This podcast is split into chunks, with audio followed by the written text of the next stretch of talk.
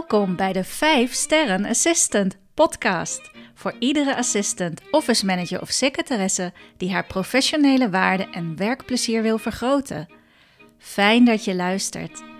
Ik ben Maaike Knoester en met mijn bedrijf Corion verzorg ik trainingsprogramma's voor support professionals die hun volle potentieel willen realiseren. Bij de 5 Sterren Assistant podcast krijg je praktische tools, tips, do's en don'ts binnen jouw vakgebied. En doe je inspiratie op voor persoonlijk leiderschap en meer werkplezier. Hoeveel sterren verdien jij?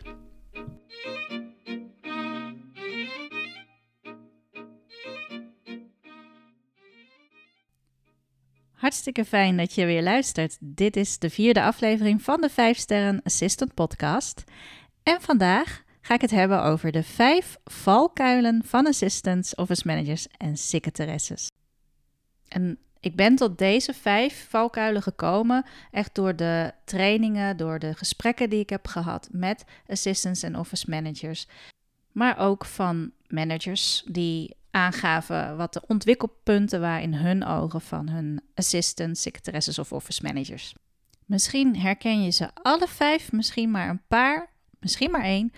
Hoe dan ook, ik hoop dat je er uh, ja, naast herkenning natuurlijk ook iets uit zult halen van wat je er dan mee zou willen doen.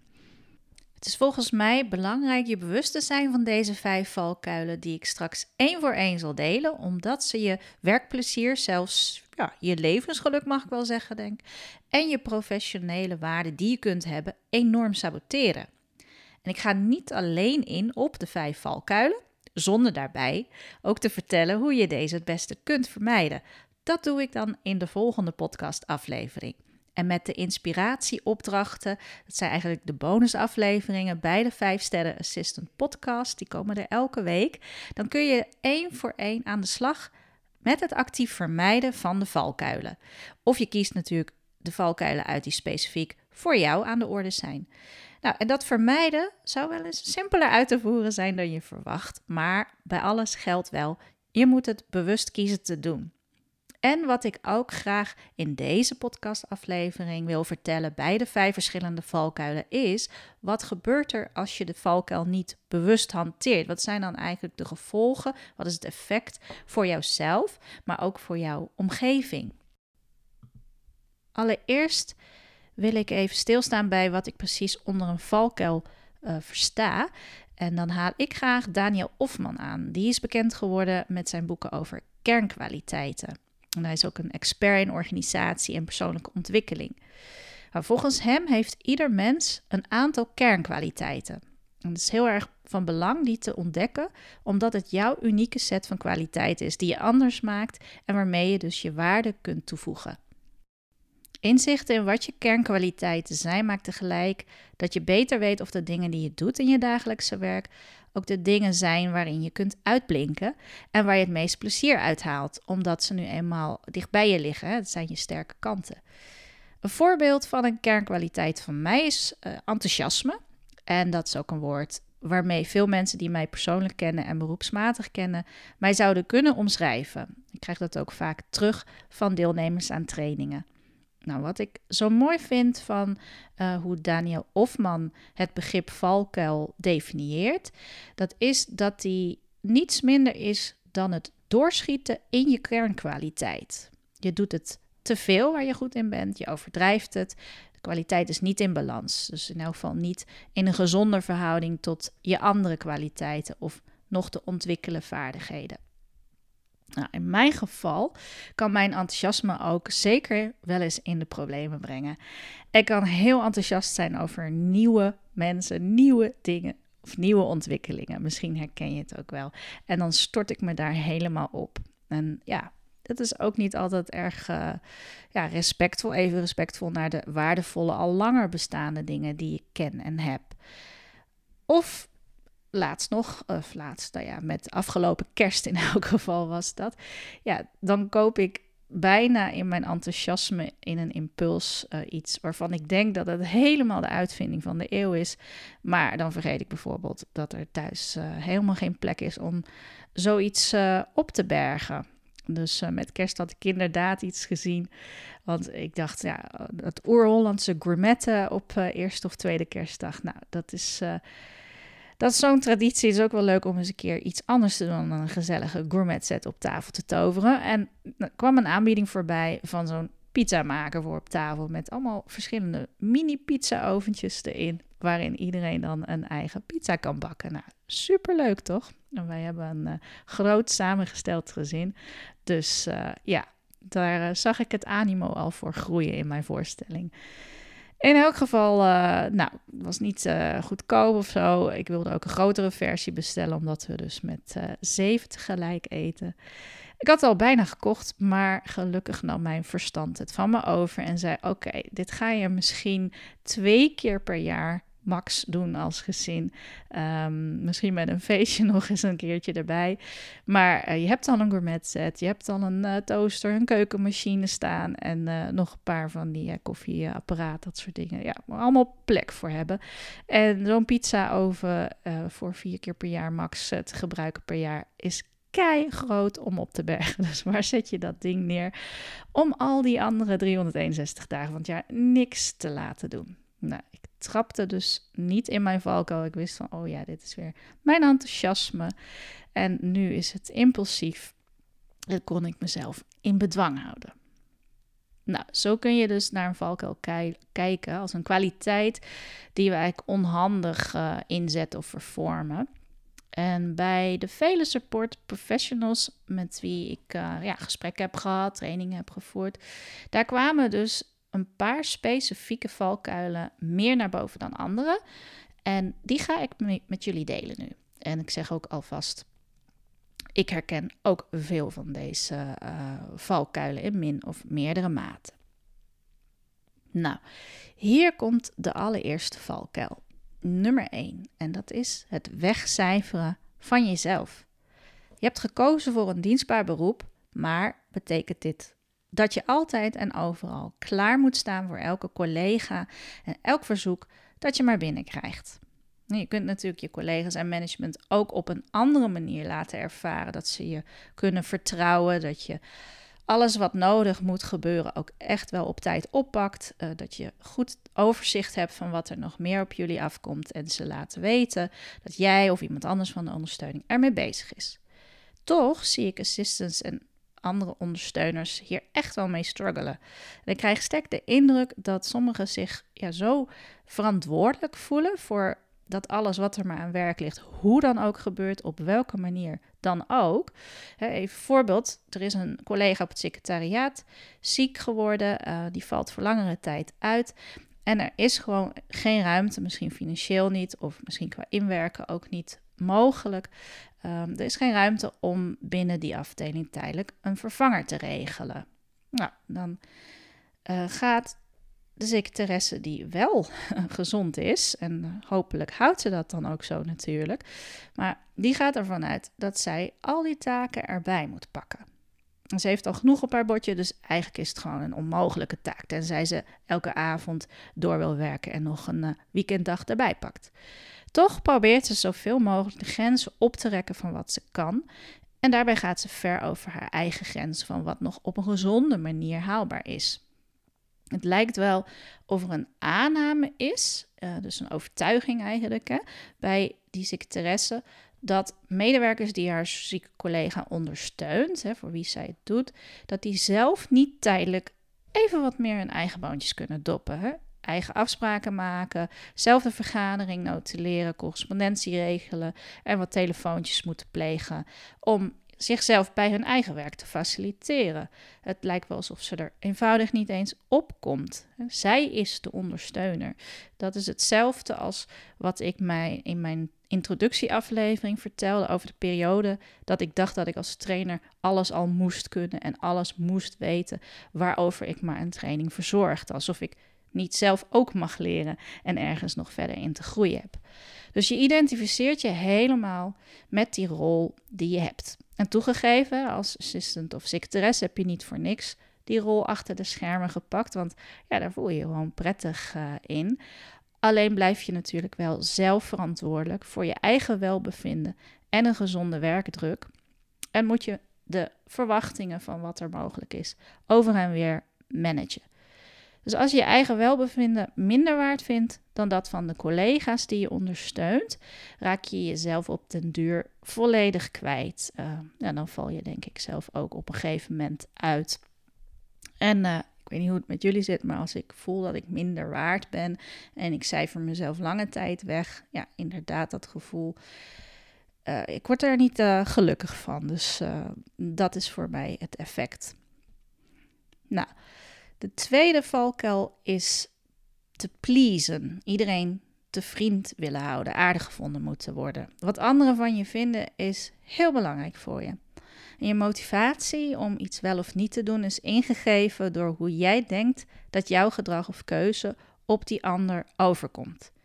Nou, vaak is het patroon van pleasen terug te voeren naar je verleden, waarin je misschien hoopte dat een van je ouders wat gelukkiger zou worden als je het hem of haar naar de zin zou maken. Uh, zeker als je je verantwoordelijk ook voelde voor het welbevinden van een van hen. En uh, nou, denk maar ook aan school. Hè? Als je gehoorzaam uh, meedoet in de les, ja, dan kreeg je in elk geval een beloning. Hè? Je werd beloond ervoor. Um, maar was je niet gehoorzaam, dan kon je juist straf of negatieve aandacht verwachten. Dus kortom, bij het please-gedrag had je echt wel iets te winnen. Maar nu, als professional, word je juist gewaardeerd en gezien als je ergens voor durft te staan. Als je oprecht bent met anderen en eerlijk durft te zijn. Dus nu gaat het meer over persoonlijke verantwoordelijkheid nemen. En daarbij hoort ook het maken van sommige keuzes waarvan de consequenties niet iedereen zullen bevallen. Maar je maakt die keuzes op basis van je eigen integriteit en met het oog op een groter geheel. Het gevoel van integriteit en een zinvolle bijdrage kunnen leveren aan een groter doel, dat is nu je beloning geworden. En dan voel je je behoorlijk oké met jezelf en kun je jezelf goed in de spiegel aankijken. Maar als het pleasen van anderen, in plaats van voor je eigen visie en waarde te gaan staan, je voorheen zoveel opleverde, dan is het best wel moeilijk af te leren. En dan spreek ik ook echt uit mijn eigen ervaring. Nou, een please gedrag heeft ook als effect dat je daardoor minder creatief in je werk, minder innovatief wordt. Want bij creatieve processen moet je juist kunnen loslaten wat anderen van de uitkomst vinden. Dus bepaalde voorstellen of kritische beschouwingen deel je niet met anderen. Die hou je voor jezelf, want je wilt niemand kwetsen of onnodig tegen je in het harnas jagen. Want uh, dat vind je echt een ramp. Alleen het please-gedrag maakt wel dat je steeds een stukje van jezelf inlevert. En daarmee verlies je juist het respect van anderen, maar ook je zelfrespect. Nou, ik kan wel een voorbeeld geven van please-gedrag um, waar, waarvan je misschien tot nu toe niet dacht dat het ook please-gedrag is. Um, want ik, ja, ik heb het zelf gedaan. Ik zie het ook heel veel mensen doen op werk, maar ook uh, in het sociale verkeer met vrienden, familie. En dat is eigenlijk het meepraten met anderen, anderen naar de mond praten, instemmen met wat zij vinden, alsof je dezelfde mening erop nahoudt, terwijl dat eigenlijk niet zo is. Um, dat pleasen kan er dan zelfs toe leiden dat jij meegaat in iemand anders geklaag of negativiteit. Denk aan een collega bijvoorbeeld die afgeeft op het management. Uh, of op een bepaalde beslissing die binnen de organisatie gemaakt is. Of op een directe collega van jullie beiden. Dus probeer maar eens voor de geest te halen wanneer je ergens in meeging waar je zelf neutraal tegenover stond, maar je wilde je collega het gevoel geven uh, dat je naar hem of haar luisterde, uh, dat je hem of haar begreep. En je hoorde jezelf bevestigen dat hij uh, of zij inderdaad in een lastige situatie was gebracht door die ene beslissing van het management of een zogenoemde fout van een collega.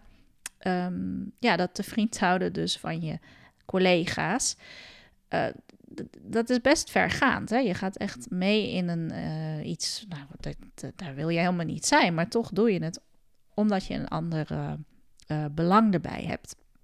Alleen achteraf voel je jezelf heel raar, want je voelt wel dat je niet oké bent met wat je gezegd hebt, want dat strookt gewoon niet met wie jij bent en hoe jij naar die situatie kijkt. En je hebt ook de negativiteit en het geklaag binnen de organisatie daarmee versterkt Daar schiet natuurlijk niemand iets mee op. Ook niet de collega die je te vriend wilt houden. Voor even kan het hem of haar wel uh, steun geven dat je meegaand bent geweest. Maar uiteindelijk lost het het probleem en zijn of haar gevoel van slachtofferschap niet op. Oké, en dan komen we toe aan de derde valkuil. En de derde valkuil is dat je constant alleen maar aan het doen, doen, doen bent. Je bent eigenlijk een human doing in plaats van een human being geworden. Je staat altijd in actie of regelstand. En dat kan echt wel een verslaving zijn. Hè? Je wordt uh, misschien zelfs gek of onrustig als je even niets doet. Uh, als je ja, lijkt bijna op afkicken. En uh, het kan ook overkomen of aanvoelen als een heel robotachtige reflex. Het kan een kick geven om super productief te zijn. En aan het eind van de dag uh, allerlei acties weg te kunnen strepen. Dat geeft al een kick van uh, wow, ik heb echt veel gedaan. Maar ja, het eenzijdig aanstaan constant om maar in die actiemodus uh, te zijn. Dat haalt echt wel het, het ontspannen werkplezier dat je kunt hebben, haalt het weg. Je bent namelijk een mens en geen robot. Je haalt je plezier juist uit een bepaalde ervaring bewust te beleven, goed gesprek, een moment ook van stilstaan bij de waarden die, die jij levert, of terug te kunnen kijken op een event of op een meeting uh, die dankzij jou ook is goed verlopen. Um, daar sta je allemaal niet bij stil, want je ziet alleen maar de lijst met dat moet nog, dat moet nog, dat moet nog. En ja, het gaat gewoon automatisch. Je hoeft er niet bij na te denken, je moet het gewoon alleen maar domweg doen. En daar heb je niet je kwaliteit voor nodig, geen visie voor nodig, geen bezieling voor nodig. Um, dat maakt het wel minder zinvol. En dat zul je ook uh, ervaren. Dus uh, op het moment dat alles stilvalt, voel je misschien helemaal niet wat de waarde is van wat je werkelijk aan het doen bent. En als de hoeveelheid energie en de tijd, uh, de investering die je doet in dingen, als dat niet in verhouding staat tot wat het je oplevert aan waarde, aan plezier, ja, dan, uh, dan loop je leeg. En dan kennen we allemaal de voorbeelden, denk ik wel, van mensen die uiteindelijk in een burn-out terecht kunnen komen.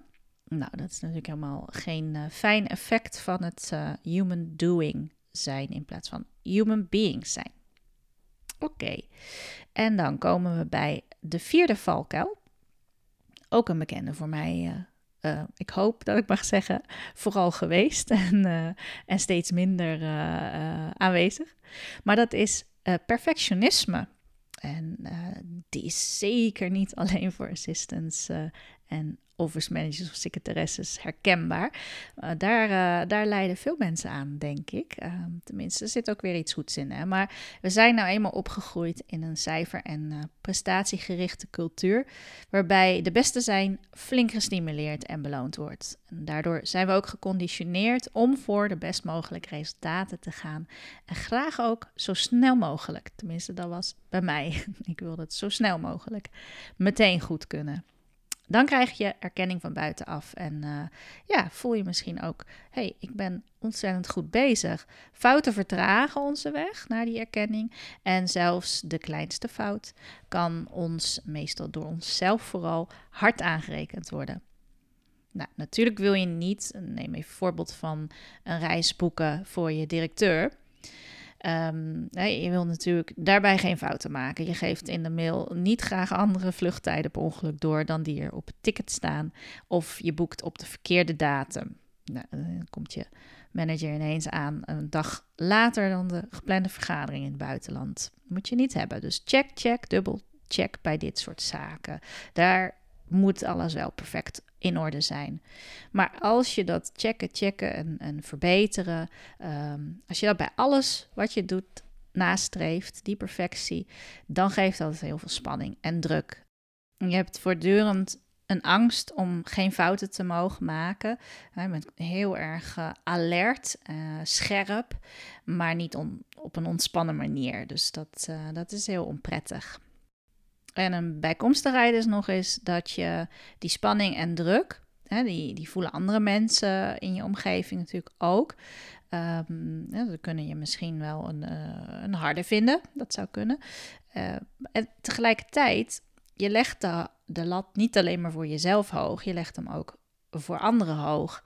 En daardoor kijk je ook kritischer. Je ziet snel al dat iets ehm, ja, niet goed genoeg is. Ehm, dat, dat benoem je misschien of je denkt het. En het is, het is echt wel merkbaar voor anderen. Ook al spreek je het niet eens uit, zelfs dan kunnen anderen toch wel in jouw nabijheid ervaren van... Hmm, ik doe het zeker niet goed genoeg.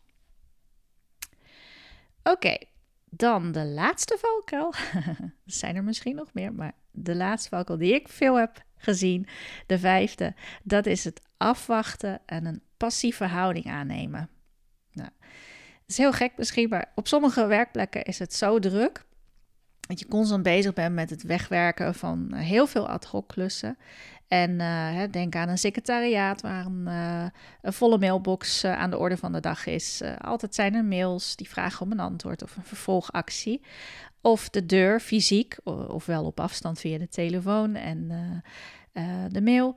Ja, de deur staat eigenlijk naar een ondersteuner altijd open. En er zijn genoeg collega's die je hulp kunnen gebruiken en spontaan binnenlopen of zich op een andere manier melden. En als je 100% van de tijd bezig bent met je to-do-lijst van al die verzoeken en opdrachten uit te voeren, ben je super druk in de weer. Maar toch kun je er makkelijk een passieve houding bij ontwikkelen. En dan voer je enkel uit, maar pak je helemaal geen ruimte om zelf met voorstellen te komen, over dingen na te denken, zodat je werkprocessen kunt verbeteren. Of om mee te denken en ongevraagd uh, initiatieven te tonen.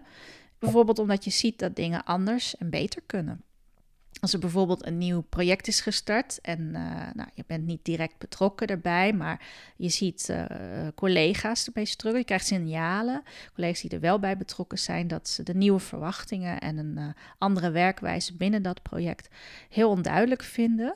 En je ziet ze daardoor zich ook onttrekken van hun nieuwe pro projecttaken.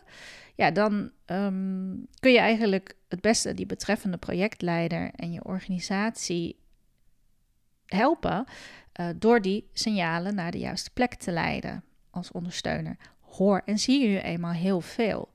Maar als je het altijd maar te druk hebt met al die doe, doe, doe, uh, al die uh, ad hoc dingen ook, en je bent, uh, je ziet misschien wel de signalen, maar je bent gewoon heel druk met andere dingen. Geef je er ook geen prioriteit uh, aan. Dus je bent liever snel, je hebt liever snel iets afgehandeld dan dat je voorkomt dat er op tijd bijgestuurd kan worden uh, in iets wat fout dreigt te lopen. Ook al is dat dan niet, dat project is niet jouw verantwoordelijkheid en je bent er ook niet direct bij betrokken. Nou, en door die dingen na te laten, um, val je niet op. Um, heb je de waardevolle inbreng die je juist vanuit jouw rol als ondersteuner hebt, die, um, die voeg je niet toe. En dat maakt denk ik ook wel dat manager bijvoorbeeld minder ja, aan je toevertrouwt. En juist, de, het gebeurt wel eens en dan hoor ik ook wel ja, daar hoor ik ook wel uh, assistants verbaasd over, te zijn, over zijn. Dan zeggen ze van ja, jeetje, ik heb een collega en uh, nou, die, die uh, gooit er soms een beetje met de pet naar, maar ze doet van alles en, en nou ja, ze laat het ook merken, ze vindt ook dingen en spreekt dat ook uit. Um, maar ja, haar werk is uiteindelijk aan het eind van de dag niet, niet goed af. En bij mij wel, bij mij is het allemaal uh, loopt op rolletjes. Maar zij krijgt die leuke nieuwe projecten. Of zij krijgt wel een uh, meer verantwoordelijke taak erbij. Terwijl ik daar juist zo keihard uh, voor werk en al mijn werk super goed voor doe. Maar daar gaat het die manager juist niet om. Die wil iemand die meedenkt, die initiatief toont. Dus ja, daarmee ontneem je jezelf uh, juist die groei en die nieuwe mogelijkheden. Dus samenvattend de vijf valkuilen waar we natuurlijk allemaal in kunnen trappen, maar waar ik zeker assistants, office managers secretaresses uh, over gehoord heb, uh, wat ik ook gezien heb. Dat zijn dus jezelf wegcijferen, anderen belangrijker maken. De tweede was het please gedrag, uh, om altijd het andere naar de zin te willen maken. En de derde is het doen, doen, doen, constant bezig zijn. Um, en ja, eigenlijk uh, verslaafd zijn aan alsmaar je takenlijst af te werken. De vierde is het perfectionisme, uh, wat hoge druk en spanning met zich meebrengt. En de allerlaatste die ik besprak, dat is de passieve afwachtende houding, waarmee je jezelf gewoon de kans op groei en nieuwe mogelijkheden ontneemt. Nou, hoe kun je deze valkuilen het beste vermijden? Of in elk geval, wat is een manier om ermee uh, om te gaan, om hem om te draaien? Daar ga ik het uh, de volgende aflevering over uh, hebben. En ik hoop natuurlijk wel dat vandaag al je tot een bepaalde bewustwording, inzicht heeft gebracht. Um, ja, dat je er de komende tijd ook meer op kunt letten van hé, hey, waarom doe ik dit eigenlijk, wat ik nu doe? Als je merkt van ja, het is niet het gedrag dat ik wil vertonen, maar toch doe ik het. Um, ik ga jullie uh, een goede dag verder wensen en ik hoop uh, dat je er weer bij bent de volgende aflevering. Tot dan, dankjewel voor het luisteren. Super leuk dat je weer luisterde naar een aflevering van de 5 Sterren Assistant Podcast. En nog even kort een paar belangrijke dingen. Wist je dat je heel makkelijk een review kunt achterlaten om te laten weten wat je van deze podcast vindt? Het is heel simpel. Ga naar je podcast-app waarmee je deze podcast luistert en klik op reviews. Bij iTunes kun je bijvoorbeeld 5 waarderingssterren achterlaten en als je wilt ook nog een geschreven review. En dan wil ik iets heel gaafs met je delen. Elke maandagochtend heb ik een korte inspiratieopdracht voor je waarmee je die week een mooie start kunt maken. Abonneer je op of volg deze podcast en dan staat elke maandag de inspiratieaflevering automatisch voor je klaar. Nou, en vind je deze podcast interessant en ken je ook iemand voor wie de 5 sterren assistant podcast even interessant zou kunnen zijn, dan zou ik het enorm waarderen als je met hen deze podcast deelt of de aflevering aan hen doorstuurt. Via Spotify deel je de aflevering simpel door in de app op de drie puntjes rechtsbovenaan te gaan staan en dan te klikken op delen. En wil je meer weten over werken met mij en mijn bedrijf Corion? Ga dan naar de website www.corion.eu. Nou, tot slot, ik vind het echt super interessant om van je te lezen wat je van deze podcast vindt. En of je daar misschien vragen of suggesties bij hebt. Uh, ook als deze aflevering je een inzicht heeft gegeven of iets in actie heeft gebracht. Ja, lees ik dat natuurlijk ook super graag. Stuur me dan een berichtje via info.corion.eu of via een connectieverzoek op LinkedIn. Je vindt me onder Maaike Knoester of Corion. Bedankt voor het luisteren en tot de volgende aflevering. Thank you.